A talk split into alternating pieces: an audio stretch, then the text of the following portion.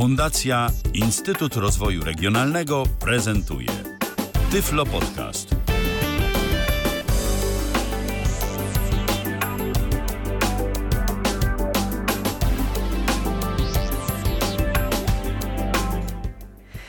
Dobry wieczór Państwu, Aleksandra Bochusz. Y, Znowu dzisiaj o troszeczkę niestandardowej porze, ale chyba już tak zostanie, że poniedziałki już zostaną, ale ta godzina będzie pewnie raz 19, raz 20, bo to różnymi czynnikami jest uwarunkowane.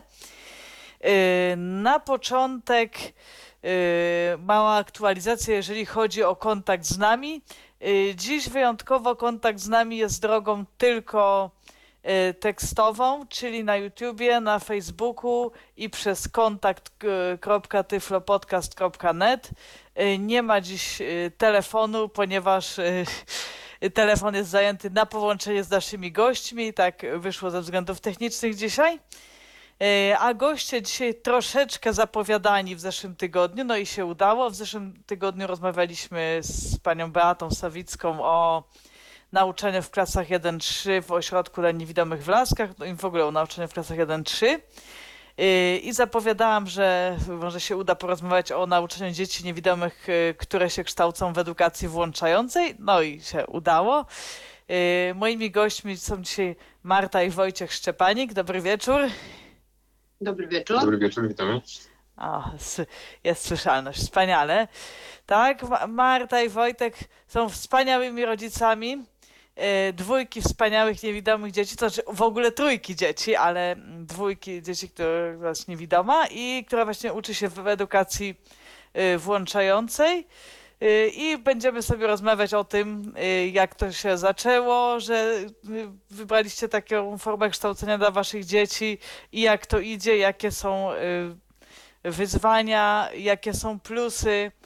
Yy, Ale może najpierw mm, na początek chciałabym, żebyście powiedzieli, mm, yy, w, jakim wieku są teraz wasze dzieci i no może tak, yy, może to nie jest takie łatwe pytanie, ale mm, jaka była wasza, no nie chcę wiedzieć jaka była wasza reakcja, ale no jak wasze dzieci się urodziły i okazało się, że nie widzą, to znaczy najpierw, najpierw syn, a potem córka, czy to było jakieś... Mm, takie naprawdę trudne wyzwanie dla was, czy po prostu, bo ja wiem, że jesteście tacy ogólnie pozytywnie nastawieni do rzeczywistości. Jak, jak to przyjęliście i jak w, ogóle początkowo wyglądało, e, jeżeli chodzi o nie wiem, taką edukację przedszkolną, czyli przedszkole i może jeszcze wcześniej, czy jakieś wczesne wspomaganie. Jak to, jak to było? E, Znaczy, no tak, e, to jest tak jak wspomniałaś, jesteśmy rodzicami trójki dzieci. E, Nasza najstarsza córka ma na imię Nina i ma w tej chwili 13 lat. Później jest, i, i Nina jest w pełni sprawnym dzieckiem. Później Iwo, który ma 12 lat i nie widzi od urodzenia. I później jest Sonia, która niebawem skończy 10 lat. No i również nie widzi od urodzenia. I, I co byś, Olu, chciała wiedzieć dokładnie, powiedz, odnośnie tych początków?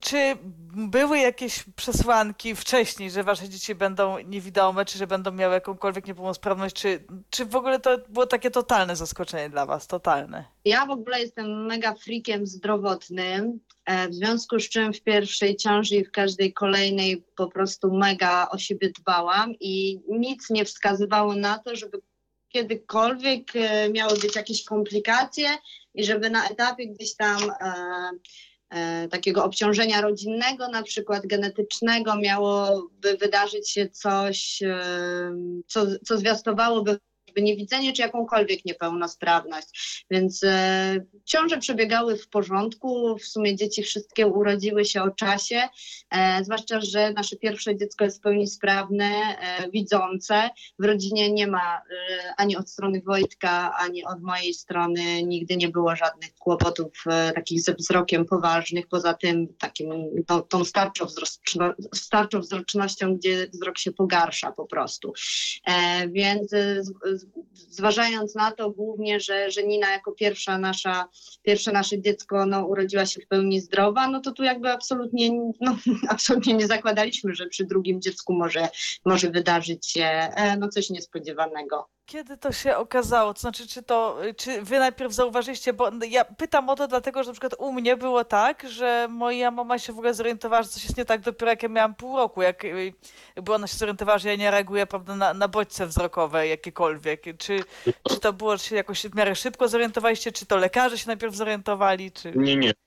U nas było tak, że ta Marta bardzo szybko wychwyciła, ponieważ e, dzieci nie wodziły za palcem i jak e, nastało podejrzenie, że coś jest nie tak, udaliśmy się do specjalisty. No ty to wiesz okulisty. to przez to, Ola, że między Niną a Iwo jest y, rok różnicy, e, no to tak miałam na świeżo takie etapy rozwoju małego dziecka w sumie. I gdzieś tam na etapie trzeciego, czwartego roku, e, trze- trzeciego miesiąca życia, gdzie Iwo powinien już wodzić za zabawką, za grzechotką, on nie przesuwał tego wzroku, no to to się tam zbiegło mniej więcej z jakimś szczepieniem, pamiętam, że i tak musieliśmy iść do lekarza na szczepienie, ja zasygnalizowałam i on wtedy powiedział, że faktycznie z tym wodzeniem coś jest nie w porządku i skierował nas do okulisty. E, No i oczywiście na nasz wspaniały Narodowy Fundusz Zdrowia oczekiwanie na okulistę dziecięcego, no to tam są lata świetlne.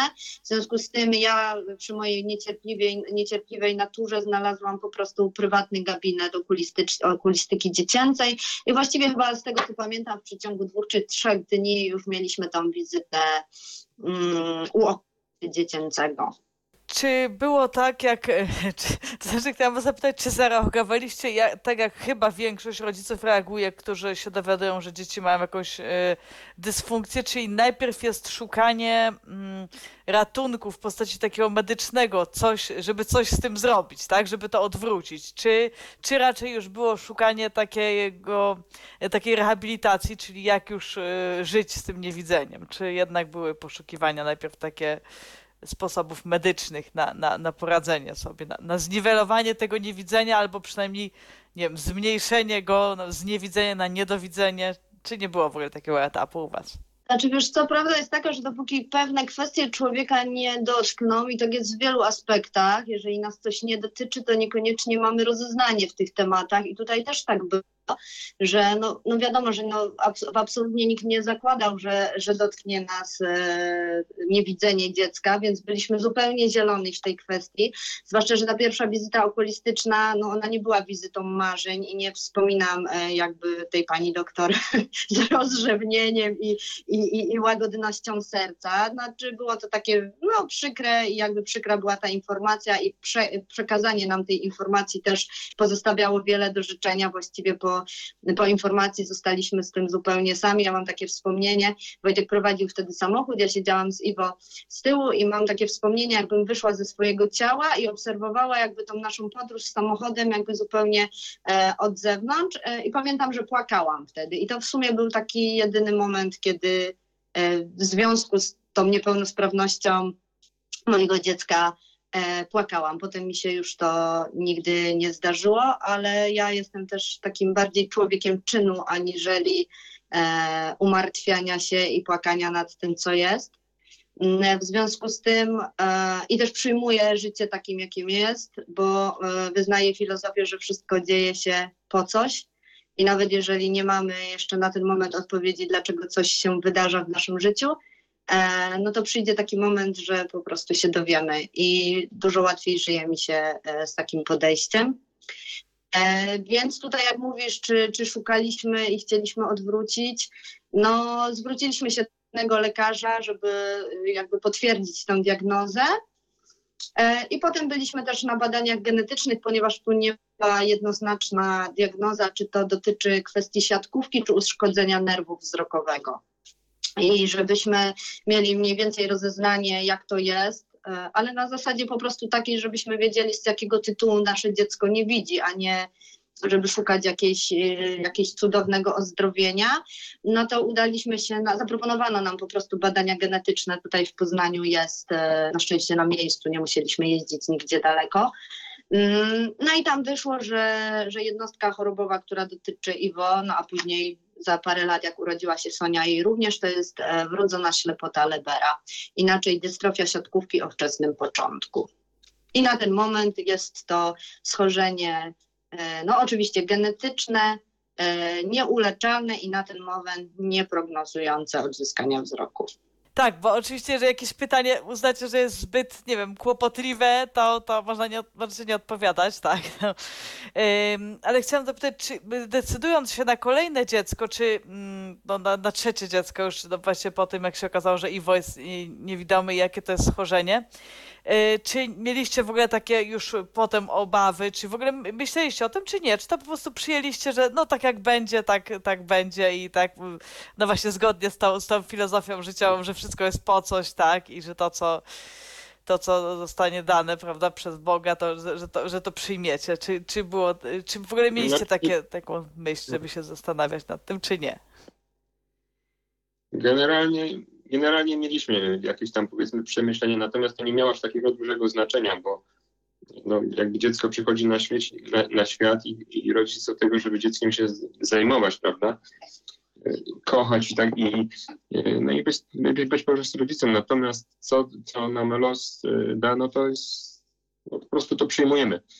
Natomiast no nie mogę też powiedzieć tak, że no, jak, że no, człowiek o tym nie myślał. Gdzieś tam może coś jakoś wyplanował i fajniej by było na przykład, żeby było powiedzmy inaczej, tak? albo żeby było konkretnie, żeby był scenariusz na przykład z, z pierwszego dziecka, natomiast to, to były takie chyba tylko przebłyski, jakieś, nie wiem, pod wpływem może nawet nie do końca wiem czego, bo Znaczy ja mam takie wspomnienie, że ja e, nie zastanawiałam się w sumie przez całe 9 miesięcy ciąży z Sonią, e, jakby nie rozpatrywałam w ogóle, czy będzie widziała, czy nie. Gdzieś jakoś było to obok mnie zupełnie. Natomiast mam takie wspomnienie, że Wojtka bardzo to mierziło i bardzo to tak w sobie nosił, czasem o tym mówił. I e, wiadomo, że potem w tej chwili czas za, zaciera pewne rzeczy i jakby mój ogląd sytuacji, e, jego zachowania pewnie e, jest inny niż, e, niż, niż on to czuje, jak to było wtedy. Natomiast pamiętam, że Wojtek bardzo obawiał się tego, że Sonia również nie będzie widziała. A ja miałam taką sytuację, mm, że jak pomyślałam o tym, że jestem w trzeciej ciąży, to akurat byłam na drodze krzyżowej. I pamiętam, że uświadomiłam sobie, że kurczę, chyba, chyba nie przyjechała do mnie miesiączka. I mówię, kurczę, chyba jestem w ciąży. I wtedy pamiętam na tej drodze krzyżowej, jakoś tak zupełnie natura naturalnie zawierzyłam wszystko, co ma nas spotkać e, Panu Bogu. E, I wtedy tak sobie pomyślałam, że jeżeli jakby taki jest plan na nas, że ma widzieć, to będzie widziała, a jeżeli nie, no to nie. I pewnie też po prostu sobie z tym wszystkim e, poradzimy. I nie ukrywam, że jakby z tą z tą myślą z tej drogi krzyżowej dużo łatwiej mi się przez to teraz kolejnych 10 lat idzie. O, no to rzeczywiście wspaniale. To jest właśnie to, że wszystko jest po coś, że to właśnie w odpowiednim miejscu, tak? I w odpowiednim czasie. Y, To może teraz wróćmy troszeczkę do, jakby do jeszcze czasu przed narodzeniem Soni, a kiedy już był Iwo na świecie. Co było potem, kiedy dowiedzieliście się, że nie widzi? Czy mm, od razu szukaliście jakichś takich form e, y, pomocy, no typu tak zwanego tego wczesnego wspomagania, czy, czy w ogóle... No bo właśnie, bo to jest, te, bo właśnie też pytam o to, dlatego że często się mówi właśnie, że takie osoby, które y, no czy jako dorosłe tracą wzrok, czy osoby, które właśnie których się okazuje, że dzieci są niewidome, że jakby jest trudno z dostępem do informacji takiej tej pierwszej, gdzie w ogóle szukać jakiegokolwiek wsparcia i czy wy też mieliście takie wrażenie, że to jest w ogóle trudno się czegokolwiek dowiedzieć, czy, czy jednak nie, bo wiem, że wy jesteście też tacy no mocno komputerowo-internetowi, także może to jest łatwiej Mhm. dzięki temu, tak, ale... Znaczy powiem Ci Olu tak, że 13 lat temu to jeszcze No też właśnie, internet. Jakby nie był aż tak popularny. Pamiętam, że na temat tej jednostki chorobowej, e, właściwie genetycznej, niechorobowej, czyli wrodzonej ślepoty Lebera w Wikipedii było jedno zdanie te 13 lat temu. E, I nic więcej nie można było znaleźć, więc to jakby też troszeczkę inny czas. Natomiast nie wiem, jak jest teraz, bo nie śledzę tego dokładnie. Natomiast na tamten moment, w momencie, kiedy rodzic dowiadywał się, mm, że jego dziecko nie widzi, to powiedziałabym, że zostawał z tym sam i na jego barkach spoczywała e, cała, cała, jakby całe pozyskanie informacji i, i, i wytyczenie sobie drogi, co on będzie robił dalej. E, pamiętam, że moja mama e, kiedyś współpracowała z taką panią psycholog, która e, marzyła o tym, żeby pracować z niewidomymi i mojej mamie się to przypomniało, że ma namiar do tej babeczki, ponieważ ona e, udało jej się pozyskać pracę w takiej poradni dla osób niewidomych i słabowidzących, która funkcjonuje w Poznaniu. No i moja mama wtedy skontaktowała się z tą panią Danusią no i pani Danusia po prostu zaprosiła nas do tej poradni dla niewidomych i słabowidzących i tam e, uzyskałam jakby pierwszą informację, e, jakie są rokowania. Dowiedziałam się, że dziecko niewidome, e, jeżeli jest w normie intelektualnej, to można, może funkcjonować zupełnie właściwie na poziomie widzącego równolatka. Tyle, że wymaga to no, ogromu pracy, pewnej też dyscypliny i jakby otwierania przez rodziców świata dla tego dziecka. E, I to była taka moja pierwsza styczność w ogóle z informacją na temat niewidzenia i tego, w jaki sposób funkcjonować może e, dziecko niewidome. Natomiast na temat wczesnego wspomagania rozwoju dziecka dowiedziałam się dopiero, jak Iwo miał, myślę, że trzy, chyba trzy lata albo cztery. Kiedy się przeprowadziliśmy do Owińsk, tutaj no wiadomo funkcjonuje ośrodek dla dzieci niewidomych i słabowidzących w Owińskach e, i tam funkcjonuje przy tym ośrodku wczesne wspomaganie rozwoju dziecka i wtedy właśnie Iwo tam do tego wczesnego wspomagania trafił. Natomiast faktycznie to, co powiedziałaś, że gdybym miała cofnąć się e, w tamte lata, no to zostaliśmy właściwie z tą kwestią i z jej ogarnianiem sami e, jakby mm, no nie, nie, nie, jesteśmy w żaden sposób zaopiekowani, e, czy, czy, czy nikt nie wskazał nam adresu, pod który powinniśmy się udać, żeby coś się dowiedzieć. No właśnie, bo to jest, to jest tak, to już mm, kiedyś tutaj w tej audycji mojej też jakoś wybrzmiało, pamiętam w jakimś kontekście, że, mm, że tak naprawdę pierwszymi takimi osobami czy instytucjami to powinni być, y, którzy o czymkolwiek informują, to powinni być mm, lekarze okuliści i, no i szpitale okulistyczne, no bo tam, tam właśnie są te pierwsze diagnozy, natomiast oni są jakby nie są kompletnie zainteresowani y, współpracą z takimi miejscami, które jakoś służą wsparciem właśnie osobom z dysfunkcją wzroku i ich rodzinom i no bo tak naprawdę to właśnie taka informacja najprościej było, gdyby wyszła od takiego lekarza, gdzie można się udać po jakąkolwiek pomoc, bo, no bo skoro jest diagnoza, no to, to fajnie by było, żeby była już i informacja o tym, gdzie można uzyskać wsparcie, ale niestety, niestety tego nie ma. No tak, czyli, czyli tak naprawdę już o wczesnym wspomaganiu to się dowiedzieliście, jak już, jak już Sonia była na świecie. To teraz zapytam was o tą przeprowadzkę do Owińsk. Czy to było rzeczywiście mm, tak typowo podyktowane właśnie tym, że tam jest ten ośrodek dla niewidomych i żeby tam było bliżej jakiegoś wsparcia, czy to było zupełnie, zupełnie niezwiązane albo, albo częściowo tylko? Nałożyły się na to dwie kwestie, ponieważ w momencie, jak dowiedzieliśmy się, że będziemy mieli trzecie dziecko, to zaczęliśmy myśleć o zwiększeniu lokalu mieszkalnego. No i po różnych e, dyskusjach doszliśmy do wniosku, że kupimy dom. E, kupimy, a nie wybudujemy, ponieważ żadne z nas nie czuło się na siłach, żeby tej budowy dopilnować. Zwłaszcza, że mieliśmy właśnie już Iwo, e, który, no, że mieliśmy już Ninę Iwo, przy czym Iwo właśnie nie, nie widział. E, ja byłam w ciąży, w związku z tym podjęliśmy decyzję, że kupimy coś gotowego, być może do odnowienia.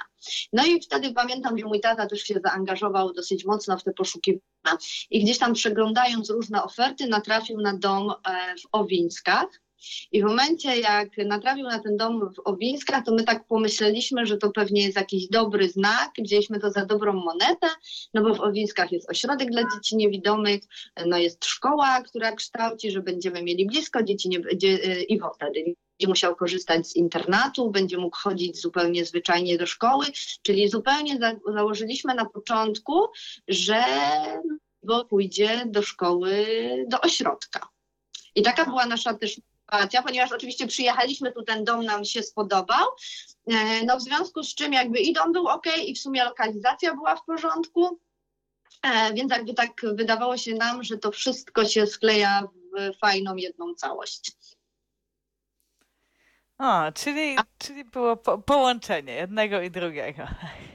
Tak, ale, bo zawsze musi być jakieś ale, dopiero jak zaczęliśmy funkcjonować gdzieś tam też we wczesnym wspomaganiu rozwoju dziecka, gdzie e, no, fajnie też Iwo zafunkcjonował, później Sonia, bo Sonia bardzo szybciutko, ona miała tam chyba trzy miesiące. Mm, no to, to jakby bardzo byliśmy zadowoleni e, z tej pomocy, e, którą wczesne wspomaganie oferowało. Tam też dosyć mocno otworzyło nam e, oczy na pewne sprawy. Natomiast też no, dało do myślenia, jeżeli chodzi o funkcjonowanie jakby samego ośrodka i, i, i tego ewentualnie, jak, jak miałoby to funkcjonować dalej, gdyby, gdyby Iwo poszedł do szkoły. Tak, bo poznaliście już ten ośrodek, powiedzmy, od, od podszewki. Y, czyli przeprowadziliście się do Owins kiedy? To było jeszcze przed, y, przed narodzinami Soni, czy już jak ona Nie. była malutka? bardzo? Sonia urodziła się w listopadzie 2013, a my jakoś w okolicach marca 2014 przeprowadziliśmy się, bo wcześniej jakby dom już był kupiony, ale trwał tutaj remont, więc jakby zafunkcjonowaliśmy tutaj, jak Sonia miała 4 miesiące. O, o, to zaraz będzie 10 lat. No tak, będzie ładny Tak. jubileusz. Super. I co było dalej, jeśli chodzi o edukację? Czy było jakieś przedszkole? Czy chodziły, chodzi Sonia i Iwo chodzili do jakiegoś przedszkola? Czy, mm, czy było tylko wczesne wspomaganie, a później już był etap, y, etap szkolny? Dzieci chodziły do żłobka już. No tak, ja mówiłam, że żłobek jest przecież. No, tutaj bardzo często jest tak, że jeżeli mama jest w domu, to dziecko omija ten etap żłobka. Natomiast nasze dzieci chodziły do żłobka i był to żłobek publiczny, poznański, gdzie, y, gdzie były w, w sumie w swoich grupach były jedynymi dziećmi z niepełnosprawnością. E, bo ja, od, znaczy, no, tak można powiedzieć, że od początku stawialiśmy na taki rozwój społeczny dzieci, żeby one jednak funkcjonowały cały czas w grupie rówieśniczej. E, I jakoś mimo tego, że te panie nie miały żadnego przygotowania takiego typowego, jak to czasem się mówi, że nie wiem, wszędzie musi być tyflopedagog łącznie z nauką na basenie, to też musi mieć ukończoną tyflopedagogikę, to tutaj nie, to były prostu, e, panie opiekunki po edukacji wczesnoszkolnej czy przedszkolnej, e, które zajmowały się dziećmi w żłobku i tutaj po prostu dzieci bardzo dobrze funkcjonowały. W ogóle takie mam poczucie, że też dużo szybciej nauczyły się samoobsługi, korzystania z nocnika na przykład, e, czyli to odpieluchowanie dosyć szybko i sprawnie e, zaszło, myślę właśnie po części też dzięki, dzięki żłobkowi. Żłobek e, ogólnodostępny i potem jak e, bo i Iwo i Sonia szli tym samym trybem. Jak skończyli żłobek, to y, zaczęli chodzić w Owinskach do przedszkola gminnego, zwykłego, masowego, publicznego. Bez oddziałów integracyjnych. Czy były jakieś mm, trudności, opory, bo właśnie tak jak mówisz, że ta, no, ta kadra nie miała żadnego przygotowania, ale czy, czy nie mieli oporu, żeby przyjąć y, dzieci niewidome? Y, Czy, czy nie było żadnego Znaczy nie- problemu z tym? Znaczy, w żłobku nie było problemu, w przedszkolu nie przypominam sobie. Znaczy, wiadomo, że usłyszeliśmy taką informację, że nie mają doświadczenia i że nie mieli nigdy do czynienia, ale na etapie przedszkola absolutnie w żadnym momencie nie odczuliśmy mm, takiego, nie wiem, może żeby nas odwodzić od tej decyzji albo żeby gdzieś tam nas wypychać, nie wiem, do jakiegoś integracyjnego. Nie, tutaj dyrekcja była, e, była bardzo przychylna. e, Panie wychowawczynie na poszczególnych grupach też, bardzo takie z sercem oddane panie woźne, e, więc e, tutaj jakby całe przedszkole i mam wrażenie, że cała ta społeczność e, przedszkolna jakoś tak mm, zaakceptowała po prostu najpierw Iwo, a potem Sonię. Oni w grupach też bardzo dobrze zafunkcjonowali, przy czym oczywiście był zatrudniony w przedszkolu tyflopedagog na godzinę. Tak, ale, ale mam taką refleksję w kontekście tego, co mówiłaś o tym żłobku, że często jest właśnie tak, jak mówisz, że wszędzie musi być tyflopedagog i tak dalej, a ja na przykład tak sobie myślę, że dawniej tego nie było, Y, to znaczy nie było takich wymogów i też mnóstwo osób niewidomych się uczyło w edukacji włączającej. Y, No ja na przykład też, co prawda dopiero, dopiero w szkole średniej, tak, choć w przedszkolu chodziłam do przedszkola takiego, mm, to znaczy to też było przedszkole ogólnodostępne, natomiast my byliśmy tam grupą całą dzieci niewidomych, czyli jako jedna grupa byliśmy, tam nas była y, od pięciorga do siedmiorga, tak, w, w- różnych, w różnych latach, przez trzy lata chodziłam do tego przedszkola. No i byliśmy jedną grupą dzieci niewidomych w tym przedszkolu takim ogólnodostępnym, czyli to no powiedzmy była jakaś taka namiastka integracji. No bo z tymi dziećmi gdzieś tam w szatni na korytarzu się spotykaliśmy, czy na jakichś tam wspólnych uroczystościach przedszkolnych ewentualnie. Yy, natomiast potem do liceum chodziłam, do takiego zwykłego liceum i nie miałam żadnego nauczyciela wspomagającego. Po prostu no, sobie sama radziłam no, przy wsparciu trochę moich rodziców. Moi nauczyciele też nie mieli żadnego yy, przygotowania mm, tyflopedagogicznego. Była tylko nauczycielka fizyki, która przez rok mnie uczyła. Ona znała Braille'a, ale znała go tylko dlatego, że miała babcię niewidomą. I czasem sobie myślę, i przeszłam przez tą edukację całkiem, całkiem dobrze. Miałam tak, dużo znałam takiej życzliwości od, od, i od kadry, i od y, kolegów, koleżanek z klasy. I moi, wielu moich znajomych niewidomych, którzy się uczyli te kilkanaście, czy dwadzieścia, czy dwadzieścia parę lat temu w edukacji włączającej, też mają takie doświadczenia. A często mam wrażenie, że jakby teraz, mimo to, że jest. Y, no jest właśnie to, że musi być tyflopedagog i tak dalej, to że czasami jest gorzej, naprawdę. Nawet ostatnio usłyszałam mm, opowieść dziewczyny, która poszła do edukacji włączającej i z powrotem wróciła do ośrodka, już na etapie szkoły średniej. I jak to ona sama powiedziała, że wróciła głównie ze względu na na panią pedagog, która została zatrudniona w tej, w tej szkole, w tej edukacji włączającej, tam gdzie ona była, która pani była no jakby kompletnie niekompetentna i w ogóle nie spełniała swojej roli i no i jest to po prostu, chcę tylko powiedzieć, że to jest takie smutne, że wtedy kiedy, wtedy, kiedy nie było takich różnych wymogów, to ludzie sobie jakoś lepiej radzili i czasami lepiej tu funkcjonowało niż teraz, kiedy jest tak wszystko właśnie ustalone, sformalizowane, że ma być tyflopedagog, a czasami jakby to wychodzi dużo, dużo gorzej niż wtedy, kiedy tak jak powiedziałaś, że była kadra bez, no bez przygotowania, ale wszystko fajnie funkcjonowało. Tak. Ja mam wrażenie, że w ogóle mamy takie czasy, że nie stawia się w tej chwili, że gdzieś tam kontakty międzyludzkie ludzkie, wzajemna życzliwość, że to gdzieś odchodzi do lamusa, a, a priorytetem stają się wypełnione tabelki, e, harmonogramy, grafiki, e, podstawy e, jakby dyplomów, świadectw. Nieważne, czy ktoś jakby ma powołanie i się sprawdza w danym zawodzie, ważne, że ma dany papier e, na daną profesję i to jest jakby najistotniejsze. Natomiast tak z doświadczenia to wiemy, że najważniejsze jest to, jakich ludzi spotka się na swojej drodze i na ile oni okażą życzliwość i, i, i gdzieś tam zaangażują się w sprawę, która dotyczy akurat no, w naszym wypadku e, naszych dzieci, e, a, nie, a nie do końca właśnie te przepisy, te papiery, bo bardzo często właśnie osoby, które nie do końca gdzieś tam mają to merytoryczne, tak to nazwę, przygotowanie, okazują się e, dużo lepszymi tyflopedagogami, takimi z powołania po prostu, aniżeli ci, którzy faktycznie gdzieś tymi tyflopedagogami są. No właśnie, no też mam takie doświadczenie, że dwie moje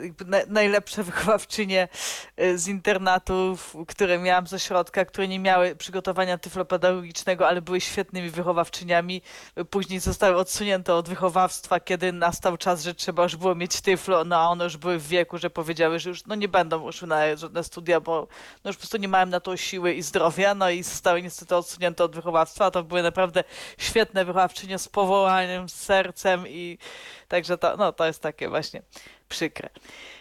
I co zdecydowało teraz, bo już powolutku będziemy yy, yy, zmierzać do etapu szkolnego, co zdecydowało, no już troszeczkę powiedzieliście o tym, że, że mieliście tam takie obserwacje tej szkoły wowińskiej, ale co zdecydowało ostatecznie, że, że podjęliście na decyzję, że będzie edukacja y, włączająca, a nie ośrodek, chociaż ośrodek macie, tak mówiąc kolokwialnie, pod nosem. Znaczy powiem tak, że ja byłam pod dosyć dużym wpływem e, w pewnym momencie, e, znaczy pozytywnym wpływem, e, pani tyflopedagog, która pracowała z Iwo w przedszkolu, tu mogę myślę podać jej nazwisko, to jest pani Alina Talukder, e, która jest jednocześnie instruktorem orientacji przestrzennej.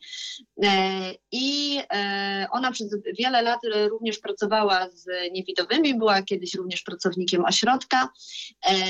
I ona tak mm, na przestrzeni, powołując się na swoje doświadczenie, powiedziała mi kiedyś coś takiego, że jakiejś matematyki, polskiego, angielskiego dziecko na pewnym etapie zawsze się nauczy i nie do końca ważne jest to, na którym etapie, czy to będzie już na etapie pierwszej klasy, trzeciej czy czwartej.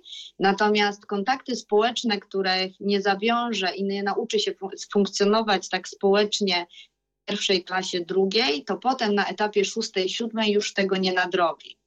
I powiem szczerze, że wtedy wzięłam to tak bardzo do serca i dlatego taką, taką główną przesłanką, która e, nami kierowała, to było to, żeby e, dzieci, no Iwo, później Sonia, jak najlepiej zafunkcjonowały społecznie i nauczyły się nawiązywać relacje, nauczyły się, jak to jest być w koleżeństwie, przyjaźni, jak to, mieć, e, jak to jest mieć dużą grupę znajomych, e, żeby wiedzieć, że dzieci bywają różne i że po prostu to niewidzenie jest jedną z cech, a niekoniecznie musi je wstawiać w ramy i wykluczać i zamykać tylko w jednej grupie, która w, tej, w tym względzie akurat jest do siebie podobna.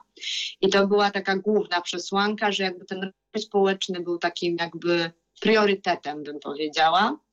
I, I to, że raczej przebywanie w takiej grupie dzieci widzących bardziej przedstawia sytuację po tym, jak funkcjonuje się w społeczeństwie, że jest jedna, jedna osoba niewidoma na, nie wiem, setki widzących. I to tak trochę też w klasie jest. Jest jeden niewidomy Iwo i 23 dzieci widzących. I to uważam bardziej przedstawia e, po prostu to, w jaki sposób kształtuje się społeczeństwo. Tak, i to chyba rzeczywiście jest tak, że mm, jakby im wcześniej się wyjdzie do, do tego społeczeństwa, tym lepiej. No ja co prawda dopiero wyszłam, byłem w szkole średniej, ale mm, mam takie porównanie y, z moją przyjaciółką, która została w, y, w ośrodku do matury Yy, I, no i potem poszła na studia, no wiadomo już normalnie, no bo studiów, no wiadomo już nie, nie ma osobno dla niewidomych, czyli to, to, to co mówi, że na, no już na studiach no to miało to tam, nie wiem,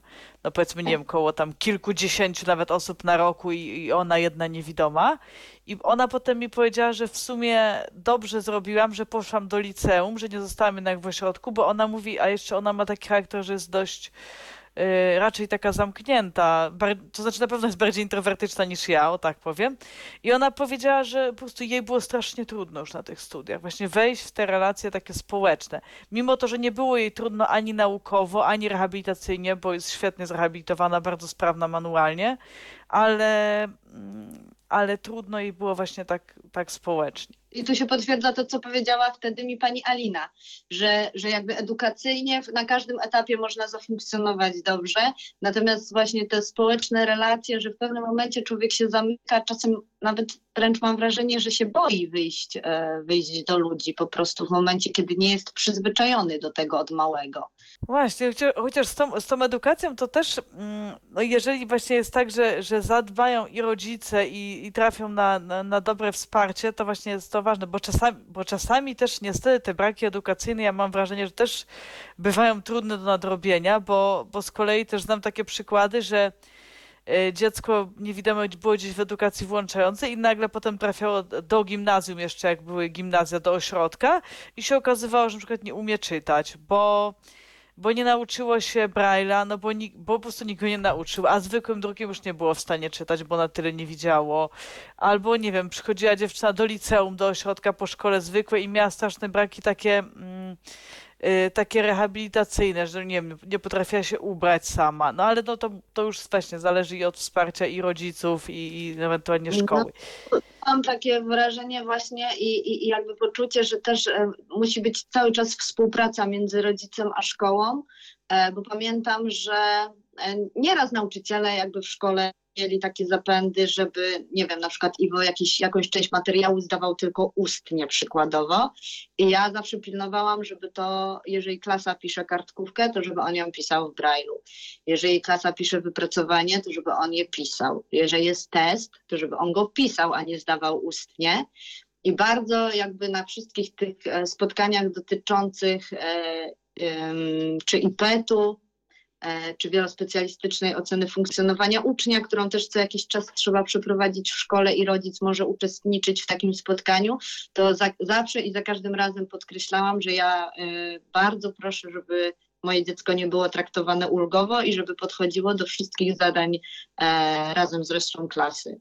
I myślę, że to jest jakby żeby rodzic po prostu przede wszystkim wymagał od dziecka i oczekiwał tego, żeby nauczyciele również wymagali, bo w momencie, kiedy mamy postawę rodzica, a z takimi też się spotykam, i to dotyczy nie tylko dzieci z niepełnosprawnościami, ale część rodziców sprawnych dzieci również ma takie oczekiwanie, żeby w pewnym sensie dziecko jego było potraktowane po macoszemu i najlepiej, żeby mało łatwo.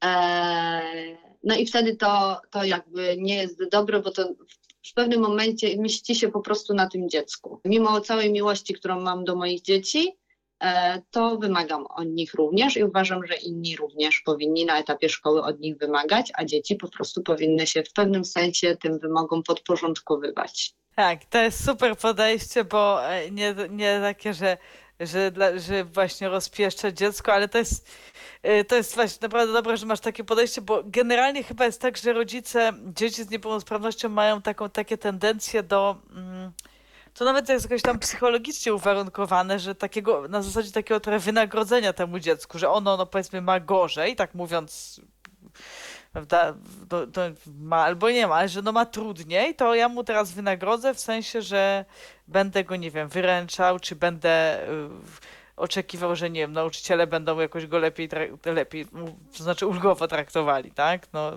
no a to tak nie działa niestety, bo... No ale obie Olu wiemy, że to się potem mści, bo miałyśmy kontakt z różnymi kursami na samodzielność, prawda? I że bardzo różnie potem te osoby, które były całe życie wyręczane, to bardzo trudno jest im później zafunkcjonować. Tak, tak, no niestety.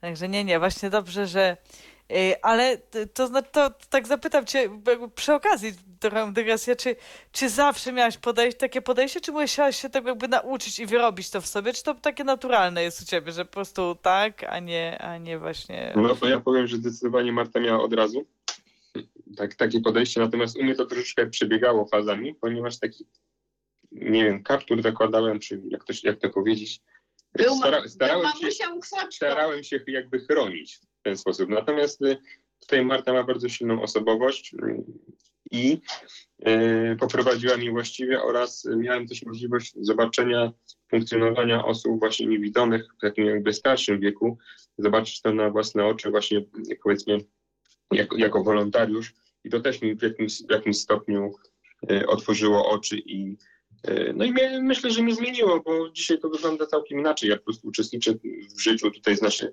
z naszymi dziećmi, e, jeżdżę na przykład, nie wiem, e, uprawiam z Iwo blind football, czyli piłkę nożną dla niewidomych. Jestem tam wolontariuszem, pomocnikiem trenera. Gramy też w tenisa stowego dźwiękowego. Pozwalam, po prostu umożliwiam mu to, co jest dostępne i y, jak Iwo chce, czy Sonia, no to wszystko staramy się tak, y, tak się organizować, żeby mogły z tego, y, no z tego korzystać. No wiadomo, że tu jest jakby czas też potrzebny, natomiast mam, mam, mamy, mam taką, mam tak, mamy taką możliwość, że możemy się logistycznie tak dograć, żeby te rzeczy się działy z korzyścią no dla wszystkich mam nadzieję. No to potwierdzę, tak jak Wojtek mówi, ja to miałam zawsze, bo ja w ogóle mam taką, ja jestem człowiekiem, który bardzo dużo wymaga od siebie, czasem za dużo, ale no jakby bardzo jest mi trudno to e, gdzieś tam wypośrodkować, co jest w tym za dużo, ale faktycznie wymagam od siebie, w związku z czym e, od zawsze miałam podejście, że od dzieci e, też trzeba wymagać i wymaganie, właśnie wymaganie i uczenie pewnych norm na przykład zachowań, pozwalanie na pewne rzeczy, a na inne nie, stawianie granic, e, to po prostu e, to jest okazywanie miłości, a nie pobłażanie. E, wiem, że brzmi to dosyć jak taki zły policjant i w sumie szczerze, że u nas w małżeństwie trochę tak jest, że to ja jestem bardziej tym złym policjantem, a Wojtek jest tym dobrym, ale myślę, że, że jakby ten podział ról wychodzi wszystkim e, na dobre w dalszej perspektywie. Czyli u was jest taki układ sił, jak był y, u mnie, w sensie u moich rodziców, bo u mnie też y, mama tak bardziej dorastała ze mną i bardziej właśnie jakby pozwalała mi na samodzielność i gdzieś tam, no, mm, Y, bardziej wymagała, a tata to zawsze byłam jego małą córeczką i on najchętniej nawet jak już byłam dorosła, to by mi ścielił łóżko, studził herbatę i w ogóle robił ze mnie wszystko, także... To, że, że ja tak szybko przyszłam do działania, bo o to też pytałaś, e, czy, czy, czy musiałam się nauczyć, pewnych rzeczy, czy miałam e, to od początku. Em, Myślę, że tu jakby e, skumulowała, się- skumulowały się różne cechy mojej osobowości, czyli to właśnie, że jestem takim człowiekiem czynu, że dużo od siebie wymagam, że nie jestem lękową osobą. E, W zasadzie nie mam lęków jakichś takich, nic mnie nie przeraża. Raczej mam takie podejście, że zawsze wszystko się uda i że szklanka jest zawsze do połowy pełna i nigdy nie mam takiego myślenia, że się nie uda coś. I e, myślę, że to, że moje dzieciaki, nasze dzieciaki są e, takie odważne, też nielękliwe, nie, nie mają w sobie takiego e, strachu w ogóle przed życiem i próbowaniem różnych rzeczy, to właśnie kiedyś ktoś mi powiedział, że to wynika z tego, że ja mam taką postawę nielękową, w związku z tym one nie mają szansy przejąć tego lęku, skoro go nie ma po prostu. No to to jest bardzo, bardzo fajne. Mają, y, mają szczęście. To y, jak było ze szkołą? Czy mieliście wybór do jakiej szkoły wysłać wasze dzieci? To znaczy już nie, nie mówię, no bo już dobra, zdecydowane, że edukacja włączająca, nie ośrodek, y, ale czy mieliście wybór tej szkoły, czy po prostu jest tak, że w Owińskach jest tylko jedna szkoła podstawowa i do, do tej szkoły właśnie wysłaliście wasze dzieci? Czy, czy był jakiś wybór? Czy w ogóle na przykład myśleliście też o szkole takiej integracyjnej, czy, czy nie? Czy w ogóle chodziło o to, żeby było jak najbliżej domu i... i Znaczy generalnie mogliśmy dziecko posłać do każdej szkoły, natomiast no tutaj co nie ukrywać w Owińskach, e, nasze dzieci jak poszły, to poszły też z rówieśnikami swoimi, którym, który, który, które miały, miały z przedszkola. Więc to też ma znaczenie, bo bardzo nam zależy na tym, żeby one się w, w środowisku ro, rozwijały. Znaczy no tutaj faktycznie to, co Wojtek mówi, że, że część y, tych grup przedszkolnych, najpierw w przypadku Iwa, a potem w przypadku Soni, no to z automatu przechodziła do szkoły po prostu w Owińskach. No i y, wychodziliśmy z założenia, że łatwiej będzie dzieciom zafunkcjonować w szkole, gdzie mają już jakiś punkt odniesienia i kogoś znają, aniżeli pójdą do szkoły, gdzie będą zupełnie anonimowe od początku. Więc y, w sumie wybór był tylko między tym, czy pójdą znaczy w przypadku Iwo, bo w przypadku Soni to właściwie już ośrodka nie rozpatrywaliśmy, ale na etapie tego, jak Iwo szedł do pierwszej klasy, no to wchodził w grę tylko ośrodek lub no, szkoła w Owińsku, która jest jedna tylko. O, czyli... e, Tak, no i głównym, tam, tam, głównym tym argumentem jednak było to środowisko rówieśnicze, które gdzieś tam e, częściowo przechodziło e, z przedszkola do szkoły. I jak było ze szkołą, to znaczy jak było z przyjęciem ze strony szkoły? Bo ja wiem, że prawnie jest tak, że szkoła ma obowiązek, no bo każda szkoła rejonowa ma obowiązek tak przyjąć dziecko, które mieszka na jego terenie, ale czy, czy były jakieś opory albo jakieś takie może e, ukryte opory, czy, czy nie? Czy w ogóle bezproblemowo się to odbyło? Znaczy, no wprost oczywiście nikt nam mm, nie powiedział, że, że, że to jest problem dla szkoły. Natomiast dostaliśmy faktycznie po tym, no bo, no bo tu pytałaś, czy rozpatrywaliśmy inną szkołę. Wiedzieliśmy, że każda inna szkoła może nam odmówić, chociażby ze względu na to, że to nie jest rejon, natomiast Owińska nie mogły nam odmówić, szkoła podstawowa, ponieważ tu mieszkamy i to jest rejon dzieciaków. Natomiast y, pamiętam, że jak Iwo y, złożyłam, złożyliśmy papiery y, do szkoły, to dostaliśmy dwa listy. Gdzieś nawet te listy jeszcze mam y, od dyrekcji, które y, potem się dowiedziałam innymi kanałami, były gdzieś tam prawdopodobnie przez naciski gminy też y, podyktowane. E, Żebyśmy się jeszcze może zastanowili, czy na pewno chcemy dać Iwo do szkoły masowej, E, Skoro tak blisko, w zasadzie po drugiej stronie ulicy mamy ośrodek, przyszły dwa takie pisma. One nie były nagabujące, były w takim tonie mm, merytoryczno-wspierającym, bym powiedziała, e, że oni chcą dla nas jak najlepiej i dlatego, żebyśmy się jeszcze zastanowili. Natomiast no, my mieliśmy już to, no, myślę, że ze 100 razy przegadane, więc po prostu e, ustosunkowaliśmy się do pisma, że, no, że jednak podtrzymujemy naszą decyzja. Więc gdzieś tam myślę, że opór ze strony może nawet nie tyle szkoły, tylko gdzieś tam jakby tam zarządów gminie, jakichś wyższych tam instancji, jakoś to tak im chyba nie przystawało po prostu do schematu po prostu. No tak, jeszcze ośrodek blisko, no to dlaczego? Akurat Tak, tak, bo to takie ciekawe, nie? To znaczy z ich punktu widzenia ciekawe, że no, ludzie gdzieś tam, powiedzmy, no, z całej Polski, no, przywożą dzieci do tego ośrodka, a wy tutaj macie ośrodek pod bokiem i Jeszcze Olu doszła do tego taka kwestia, że my robiliśmy oczywiście rozeznanie, jak będzie wyglądała na przykład klasa, jakie, ile będzie dzieci i jakie, gdyby Iwo poszedł do ośrodka. Natomiast na tamten moment, gdy on szedł do pierwszej klasy, okazało się, że w klasie byłoby pięcioro dzieci, natomiast tylko Iwo byłby dzieckiem niewidomym. Że było, byłyby tam dzieci słabowidzące, no bo schorzenie wzroku musi być, e, natomiast generalnie byłyby tam e, sprzężenia, raczej kwestie takie e, jakichś zaburzeń społecznych, niedostosowania społecznego i mi jakby, mimo że mam wrażenie, że mam dosyć szeroki horyzont, to nie do końca gdzieś tam zgrywało się, w jaki sposób taka lekcja miałaby się toczyć, skoro każdy z tych pięciorga dzieci będzie miało inne potrzeby edukacyjne. E, I to też e, myślę, że w momencie, gdybym miała taką informację, że na pięcioro mamy troje niewidomych, to może nawet byśmy gdzieś tam to rozpatrywali bardziej, że ten ośrodek, natomiast tutaj jakby nie za bardzo gdzieś tam mój umysł to ogarniał, w jaki sposób ta lekcja miałaby wyglądać. No tak, to jest zrozumiałe. Teraz na przykład moi znajomi też mieli taką sytuację, że nie dali syna właśnie do przedszkola, do, do ośrodka, tylko gdzie indziej, bo się okazało, że w ośrodku akurat jest tak, że mm, wszystkie dzieci, które właśnie byłyby byłyby w tej grupie rówieśniczej tego ich syna, to mają jak jeszcze jakieś sprzężenia inne i no i głównie też niepełnosprawność intelektualną, kiedy on jest w normie intelektualnej, że po prostu no oni stwierdzili, że gdyby tam poszedł, no to no troszkę by się mógł nawet, tak brzydko mówiąc, cofnąć w rozwoju trochę, no bo nie, nie, nie szedłby do przodu z tymi dziećmi, tylko, tylko no i dlatego też właśnie tak zdecydowali. Także tak, no to, to, to jest też zrozumiałe, że... No Ja mam jeszcze taką refleksję właściwie, że to trzeba tak bardzo wieloaspektowo e, rozpatrywać, jakby w zasadzie każdy przypadek zupełnie indywidualnie, ponieważ też e, nie chciałabym, żeby to miało taki, jakby ta rozmowa nasza miała taki wydźwięk, że na przykład szkoła masowa jest jedyną i słuszną opcją dla dziecka niewidomego, ze względu na to, że każde dziecko, w ogóle każde dziecko, tak samo jak dziecko niewidome każde, ma e, zupełnie inny charakter, mocne strony, słabe strony i mam takie poczucie też, że nie każde dziecko na przykład zafunkcjonuje dobrze w szkole masowej.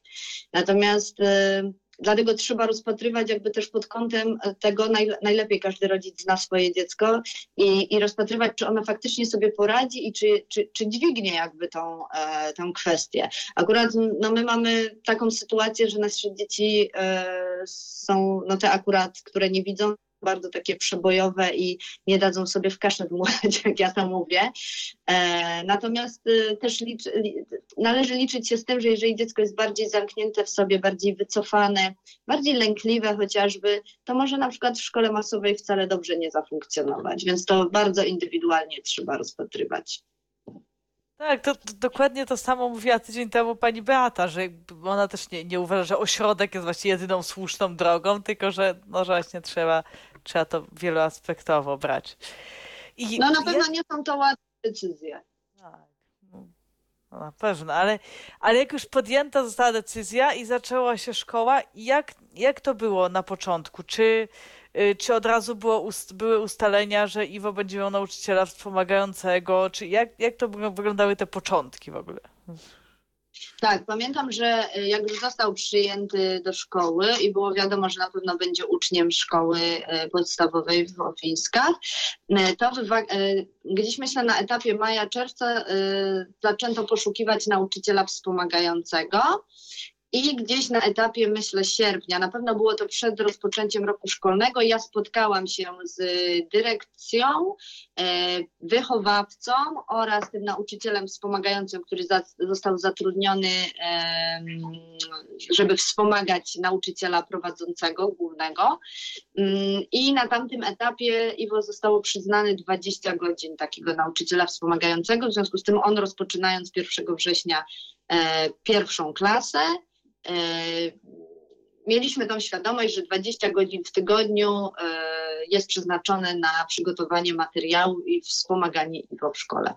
A, czyli to niekoniecznie musiało być tak, że to był, ten nauczyciel był na, na wszystkich lekcjach, tylko te godziny mogły być też wykorzystywane jakby poza, poza lekcjami, tak? Na przykład na jakieś dostosowanie materiałów. Często rodzice też nie rozumieją do końca tego przepisu, więc e, może ja to przybliżę, że to jest e, nauczyciel, e, który nazywany jest nauczycielem wspomagającym, to tak naprawdę jest, nazywa się nauczyciel e, współorganizujący kształcenie. E, rozumieć to należy w ten sposób, że nauczyciel nie jest przypisany do danego dziecka, tylko jest e, przypisany do nauczycieli, którzy e, w klasach 1-3 do nauczyciela, który prowadzi jakby całą edukację wczesnoszkolną, czyli nauczyciel wspomaga, dostosowuje materiały, doradza, w jaki sposób na przykład dany temat mógłby być przybliżony uczniowi z niepełnosprawnością wzroku, aniż, a, a nie jest to tak, że ten nauczyciel jest przypisany do ucznia i przez to 20 godzin chodzi za tym uczniem krok w krok. Więc to może być tak, w zależności właśnie od tego, jaki jest poziom funkcjonowania ucznia, że może być tak, że, że uczeń ma przyznane 20 godzin, z których w ogóle nauczyciel w klasie z nim nie siedzi, bo uczeń jest samodzielny, tylko w tym czasie do przygotowuje e, metody i formy pracy, czyli na przykład przygotowuje testy w Braille'u, albo sprawdza pracę ucznia, albo przygotowuje jakąś tam, nie wiem, tankę powiedzmy. Więc te, to, te godziny, które są przyznawane, to one są przyznawane mm, jakby bardziej na y, przystosowanie metod i form pracy, żeby dziecko mogło je, dany materiał przyswoić, a nie są to godziny, które są przypisane do tego, żeby taki nauczyciel pilnował ucznia cały czas.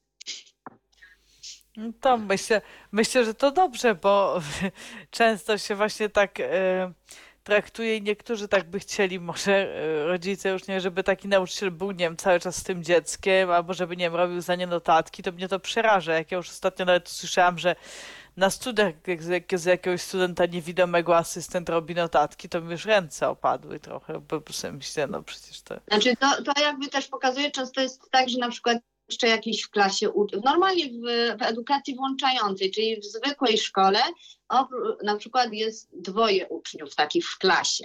I wtedy nie jest przy tak, że mamy zatrudnionych dwóch takich nauczycieli współorganizujących kształcenie. Zazwyczaj jest tak, że jest zatrudniony jeden taki nauczyciel, który ma przeznaczone na przykład 12 godzin dla jednego ucznia i 8 dla drugiego. I to przecież on nie jest w stanie się rozdwoić, żeby w jednym czasie e, chodzić za jednym i za drugim uczniem, czy też robić za jednego i za drugiego notatki, więc bardziej, e, bardziej rozumie, przepis rozumie to w ten sposób. Odbyłam bardzo wiele spotkań jakby w gminie i z wójtem i też jakby te, te, godziny dla nauczyciela wspomagającego to jest, nie ukrywam, ciągła walka z roku na rok, ale jakby przepisy y, rozumieją to w ten sposób, że nauczyciel nie jest przepisany do ucznia. I stąd jakby wynikają często różne problemy i takie e, rozterki rodziców, dlaczego to, nie wiem, zostały obcięte albo dlaczego nie ma ich aż tyle ponieważ my na przykład Sonia ma zdecydowanie mniejszy wymiar godzin niż miał Iwo na etapie, wczesnej, e, na etapie edukacji wczesnoszkolnej 1-3.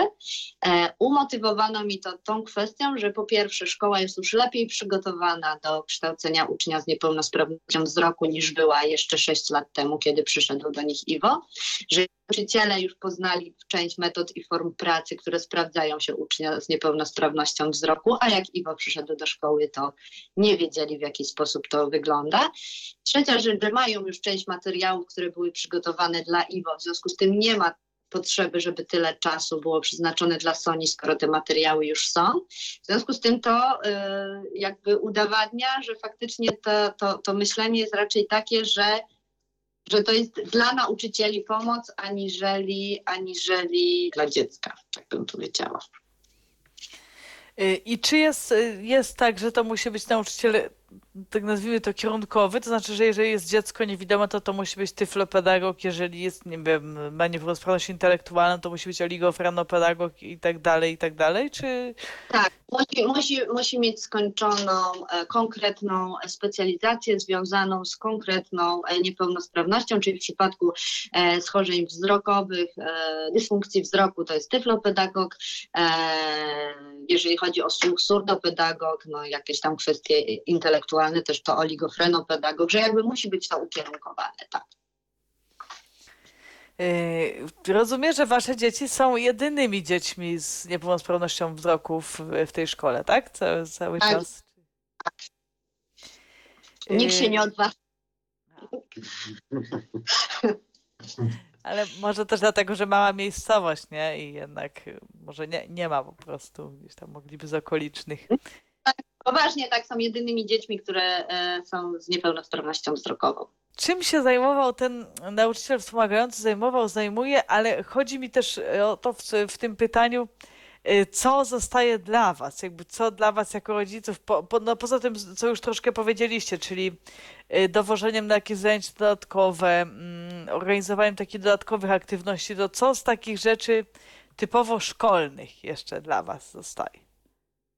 Znaczy, no ja nie ukrywam, że mimo, że Iwo jest bardzo samodzielnym e, dzieckiem, sam robi notatki, e, gdzieś tam sam się też przygotowuje, mm, e, to do sprawdzianów ja się z nim uczę, znaczy uczę. No polega to właściwie na tym, że mamy podręczniki brajlowskie, mamy też podręczniki czarnodrukowe.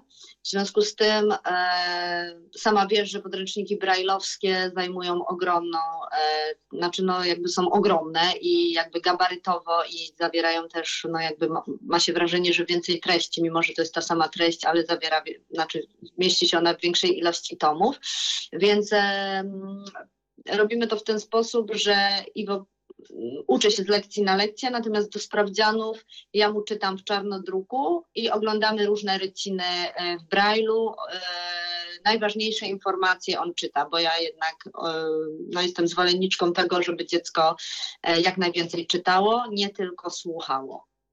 Ponieważ to takie mam przeświadczenie, że jednak brak styczności ze słowem pisanym prowadzi w pewnym sensie do takiego analfabetyzmu wtórnego, a znaczy jestem zwolenniczką tego, żeby dziecko miało jak największy kontakt z Braille'em czyli ze słowem pisanym, więc jakby sytuacja jest taka, że ja Iwo przepytuję, czytam mu to w czarnodruku, natomiast wcześniej, zanim ja mu przeczytam w czarnodruku, to on czyta e, podręczniki w Braille'u. O, to bardzo, bardzo dobrze, bo ja to też jestem taką zwolenniczką Braille'a, też uważam, że bez tego to ani rusz, bo właśnie to już takie... Wiem, że twój brat ukochany po prostu. No tak, właśnie, tak. Y, O właśnie, bo nie zapytałem jeszcze o jedną ważną rzecz, mm, to, jeżeli chodzi o te początki. Y, No bo mm, właśnie osoby, które, no nie chcę tu jakiś tam porównywać, czy ośrodek, czy edukacja włączająca, ale właśnie chodzi o to, że dzieci, y, które są od początku w edukacji włączającej, czyli od, od początku szkoły podstawowej, no też powinny mieć, wiadomo, oprócz tych przedmiotów takich typowo szkolnych, te zajęcia, które przygotowują i do samodzielności, ale też edukacyjnie, czyli y, typu właśnie nauka pisma Braille'a, y, nauka orientacji przestrzennej, nauka tak zwanych czynności dnia. I czy wasze dzieci to miały, czy to ten nauczyciel wspomagający, by, tak, za, załatwiał to, czy to jeszcze były jakieś inne dodatkowe zajęcia z innymi specjalistami, na przykład z ośrodka? Znaczy tutaj e, jest dziecku z niepełnosprawnością e, przysługują tak zwane, oprócz jakby przyznanych godzin dla nauczyciela wspomagającego, są dwie godziny tygodniowo zajęć rewalidacyjnych. I to są zajęcia, które są poza planem lekcyjnym, czyli jakby oprócz planu lekcji dziecko ma te dwie godziny. E, I w tym czasie e, zazwyczaj nauczyciel wspomagający prowadzi z dzieckiem właśnie na przykład e, dodatkowe zajęcia z Braille'a, z uwrażliwiania e, paluszków, na przykład jeżeli z tym Braillem e, jest kłopot, jakieś ćwiczenia dotyczące motoryki małej, które mają też prowadzić do tego, żeby dziecko coraz sprawniej pisało na przykład na maszynie brailleowskiej. E, My mieliśmy dosyć duży problem, jeżeli chodzi o orientację przestrzenną, ponieważ tu mm, nie bardzo, nie bardzo, znaczy osoba, która była zatrudniona e, jako nauczyciel wspomagający, była tyflopedagogiem, ale nie była specjalistą orientacji przestrzennej. E, w związku z tym Iwo miał tą orientację przestrzenną po prostu e, dodatkowo, ponieważ właśnie u nas w miejscowości mieszka pani Alina Talugdar, która na tamten moment, w tej chwili już nie, ale na tamten moment podjęła się tego, że tą orientację przestrzenną będzie z nim prowadziła, więc Iwo orientację przestrzenną miał poza szkołą. Natomiast w szkole były to zajęcia głównie dotyczące Braille'a, e, takiej koordynacji ciała, czyli motoryki dużej, żeby jakaś była większa płynność ruchu. Natomiast jeżeli chodzi na przykład o czynności dnia, o których wspomniałaś, to takich zajęć e, na terenie te, te szkoły nie było nigdy. Więc jakby te czynności dnia, czyli typu jakieś wiązanie sznurówek, e, robienie kanapek, no to to już odbywa się po prostu w domu. I też jestem zwolenniczką, żeby jak najwięcej dzieciom powtarza, po, po, po, pozwalać i pokazywać. E, W przypadku Iwon w ogóle jest też takim dzieckiem sprawczym i to on z pewnymi kwestiami do nas przychodzi na zasadzie, a mamo chciałbym się nauczyć wiązać tam na jakimś etapie buty. Mamo, a chciałbym nauczyć się ścielić łóżko. Mamo, a chciałbym się już sam kąpać. Więc e, dużo jakby takich e, kwestii samoobsługowych wynikało z, z tego, że Iwo czuł już taką potrzebę, żeby pewne rzeczy zrobić. Więc faktycznie na ten moment, jak ma w tej chwili 12 lat, e, no to taki jest samoobsługowy, nie? Ja bym powiedział więcej, bo ta samoobsługowa on mówi, tato zrobię ci kawę, tato omlecika może. To są takie rzeczy, gdzie No, natomiast to tutaj jakby to, co pytałaś, co dla nas zostaje, no to faktycznie te takie czynności dnia, czynności samoobsługowe, no to to już y, jest kwestia domu i rodziny. Tutaj szkoła w żaden sposób y, co pewnie jest inne niż w ośrodku, bo przypuszczam, że w ośrodku dzieci tego typu zajęcia mają. Tutaj no, ca, cały ciężar, że tak powiem, e, tematu leży na, na rodzinie. No dwie godziny w tygodniu to trochę słabo, muszę powiedzieć, tych zajęć rewalidacyjnych, bo to, to znaczy ja wiem, że, że jest mnóstwo innych też e, zajęć, ale, ale no dwie godziny tygodniowo to trochę mało jest, no ale, ale, Ale to jest po prostu przepis taki odgórny i to jest tak, że każde dziecko z orzeczeniem ma dwie godziny zajęć rewalidacyjnych. No ale nie ma się tu też ukrywać, co znaczy no, ma, Marta ma też dużą wiedzę w tym zakresie, więc też tutaj pomaga naszym dzieciom. No. Tak, to Marta już teraz jest jak właśnie, bo ja muszę to powiedzieć Państwu, w sensie słuchaczom, że y, Marta jest tyflopedagogiem i już w tej chwili jest też instruktorką orientacji przestrzennej po Toponie, o którym sobie rozmawialiśmy na początku, czyli po kursie dla nowych instruktorów, także już jest instruktorem praktykującym, także teraz to już naprawdę jest y, taka mama. Tak, ale. Własnych dzieci nie uczę. Y, tak, tak, to ja, to ja to znam. Moja siostra też mnie nigdy nie uczyła orientacji. To myślę, I myślę, Ale że się- to jest zdrowe. Prawda. Tak, także. y, To jeszcze powiedzcie, jak, mm, jak było z dostępnością podręczników, jak było i jak jest, i różnych w ogóle materiałów, y, czy są z tym jakieś problemy, czy, czy nie ma, jak w ogóle, skąd zdobywacie te podręczniki, czy to jest w gestii szkoły, czy to jest w gestii waszej jako rodziców, jak to Znaczy, na początku e, musieliśmy ze sobą współpracować. Część szkoła, część, część my. Ja pamiętam, że te pierwsze, pierwsze, te pierwsze podręczniki to e, brałem, skanowałem w całości, e, tak jak leciało, przerabiałem to na tylko i wyłącznie na tekst, żeby można było z tego zrobić podręczniki brajlowskie. Więc tutaj no, bardzo duża e, praca na samym początku została włożona, no bo nie, szkoła nie miała przygotowanych takich podręczników. A nie zawsze te podręczniki, które były w szkole tutaj masowej, pokrywały się na przykład, z podręcznikami, które gdzieś tam są w ośrodku, bo to też co, coś. mm, No nauczyciel ma prawo wyboru podręcznika, dlatego e, nie wszystkie podręczniki e, jeden do jednego są dostosowane. Natomiast w tej chwili jest e, tak, że mm, wypożyczamy podręczniki z biblioteki w ośrodku, po prostu tutaj dzięki przychylności e, biblioteki. E, Z założenia jest tak, że szkoła mogłaby złożyć wniosek e, do OREW-u, żeby, mm, żeby takie podręczniki były. W tym roku miałam informację, że, że szkoła załatwi te podręczniki, natomiast nastał wrzesień i się nie udało. I miał, w związku z tym miał nie dostać czarnodrukowych podręczników. Okazało się, że dostał znowu czarnodrukowe, więc e, no tu już jakby nie zagłębiając się bardzo jakby to w jaki sposób je pozyskujemy, natomiast no, no, mamy zapewnione podręczniki, e, podręczniki brajlowskie. Tutaj niestety szkoła nie staje na wysokości zadania. No tak, po, pomijając już to, że się co 5 minut zmienia podstawa programowa teraz i co chwilę i tak, pewnie te jakby- podręczniki Ta sprawa, tak. Tak, te podręczniki, z których Iwo korzystał, to już pewnie dla Sony w ogóle się nawet nie nadają, bo to pewnie już są inne kompletnie. Znaczy, Tu, tu akurat była sytuacja taka, że to, są, to jest taki podręcznik w klasach 1-3, on się nazywa Nowi Tropiciele. E, I, tu je, I to jest, wygląda w ten sposób, że jeżeli szkoła decyduje się na dany podręcznik i że będzie na nim pracować, to jest tak, że pracuje na nim chyba, wydaje mi się, że 5 lat. W związku z czym jest tak, że Sonia również pracuje na nowych tropicielach. No, no całe szczęście. A jak jest ze sprzętem e, komputerowym? To znaczy też e, chodzi mi o naukę obsługi też, kto, kto uczył? Czy to też to nauczyciel wspomagający, czy tata Wojtek jako informatyk, czy, ym, czy jakoś skorzystać z pomocy z ośrodka? No bo oprócz tego, że jest e, braille i orientacja i czynności dnia, o czym już mówiliśmy, to jeszcze są teraz tak zwane nowe technologie, czyli obsługa telefonu, smartfona bezwzrokowa. No to pierwsza, pierwszą styczność to chyba tam w tym aktywnym samorządzie, nie? Była Wojtek.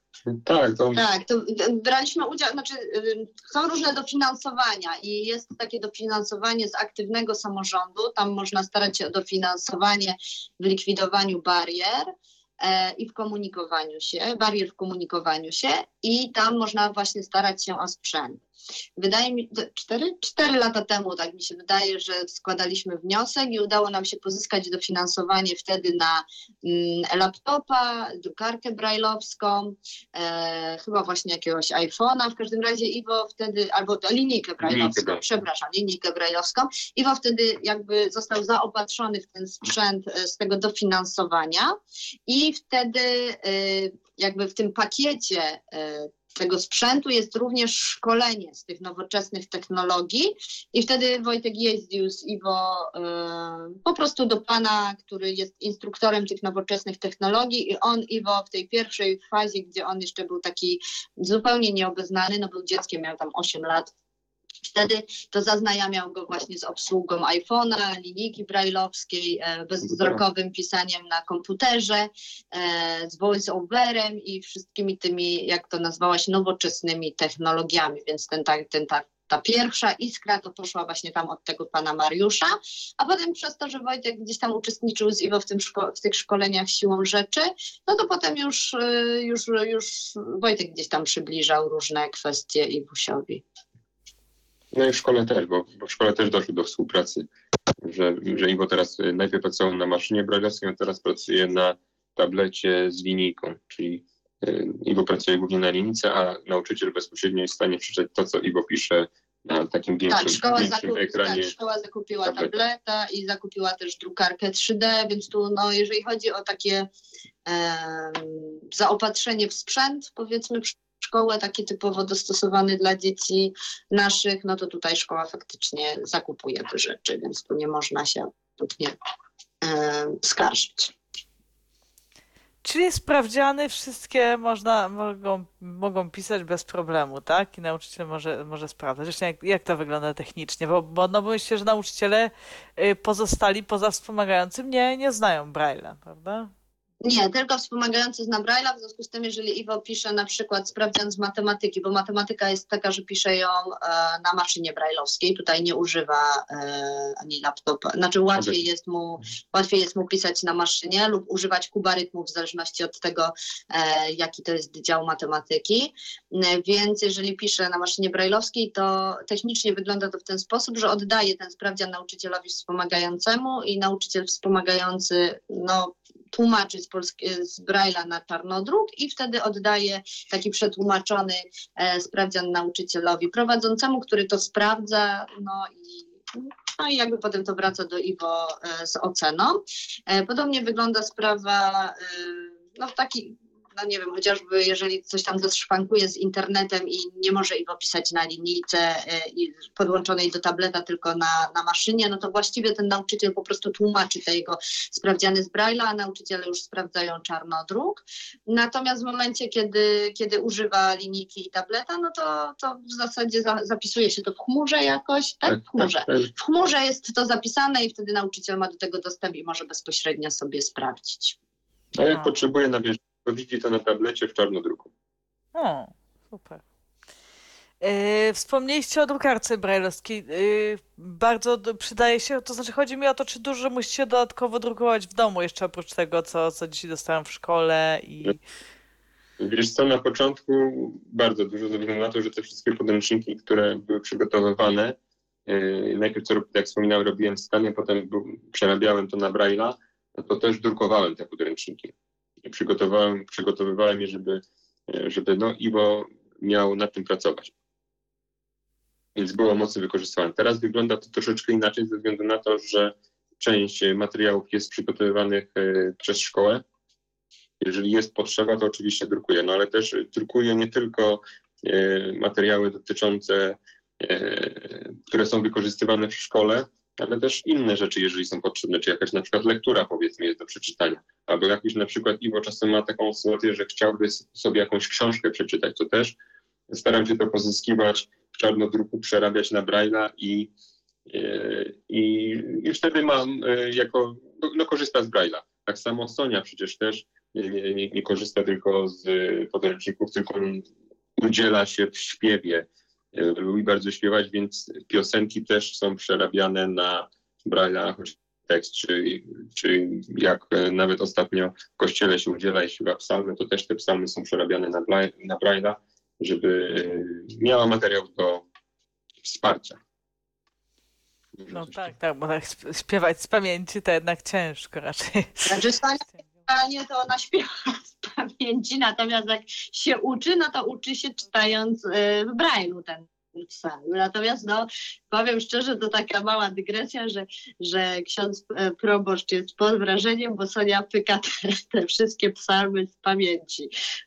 Nie czy, znaczy ma zawsze podkładkę, ale generalnie jakby nie czyta, tylko jedzie z pamięci, bo już się zawsze tak przygotuje, po prostu czytając tyle razy w Braille'u po prostu ten psalm, że no, że jest przygotowana. Natomiast tak jak Wojtek wspomniał, raczej w tej chwili korzystamy głównie z wydruków na drukarce brajlowskiej, raczej drukując kwestie takie hobbystyczne dla dzieci, czyli tak jak mówił, e, jeżeli jest potrzeba jakiejś książki, którą dzieci by chciały przeczytać, a nie ma jej w takim oficjalnym obiegu w kanonie brajlowskim, albo właśnie, e, albo właśnie jeżeli tam, nie wiem, Sonia startuje w konkursie recytatorskim, to ona lubi sobie jednak to, to mieć, żeby, żeby się uczyć po prostu, nie na zasadzie, że ja jej na przykład czytam, czy ona sobie gdzieś to odsłucha, tylko lubi, lubi sobie paluszkami po prostu e, wodzić po, po, po, po brajlu i, i czytać. Ona w ogóle jest dużą pasjonatką brajla, więc jakbyśmy mieli porównać, to Sonia zdecydowanie bardziej gdzieś tam lubi brajla niż Iwo, aczkolwiek no obydwoje używają oczywiście. No tak, jak Marta wspomniała, podręczniki mamy wypożyczone, e, a Sonia ma po IWO. Więc to się na, na razie pokrywa. No tak, czyli... No, ale ze sprzętu to jeszcze tylko tak, taka też dygresja, że, że szkoła zakupiła na przykład drukarkę 3D, E, która się sprawdza na przykład w modelach biologicznych, jakichś modelach tkanek czy też narządów i jak Iwo gdzieś tam e, uczy się do poszczególnych sprawdzianów z biologii, to zawsze dostaje też od nauczyciela e, prowadzącego biologię takie specjalnie dla niego wydrukowane modele 3D, więc to też fajne jest bardzo. O, no to, to jest wspaniałe rzeczywiście, że te modele też mogą być, bo ja pamiętam, że właśnie w ośrodku w Laskach bardzo mi to się podobało, że mieliśmy wszystkie, mm, znaczy wszystkie, że mieliśmy właśnie wiele rzeczy, wiele tych modeli, że na przykład mieliśmy też modele, nie wiem, wypchane ptaków, zwierząt, że to też... Yy, no bo to też pomaga w, w, jednak w kształtowaniu wyobraźni, że tego wszystkiego można dotknąć, tak, tak, także to, to fajnie, fajnie, że jest teraz to właśnie te wydruki 3D są i, można z tego korzystać.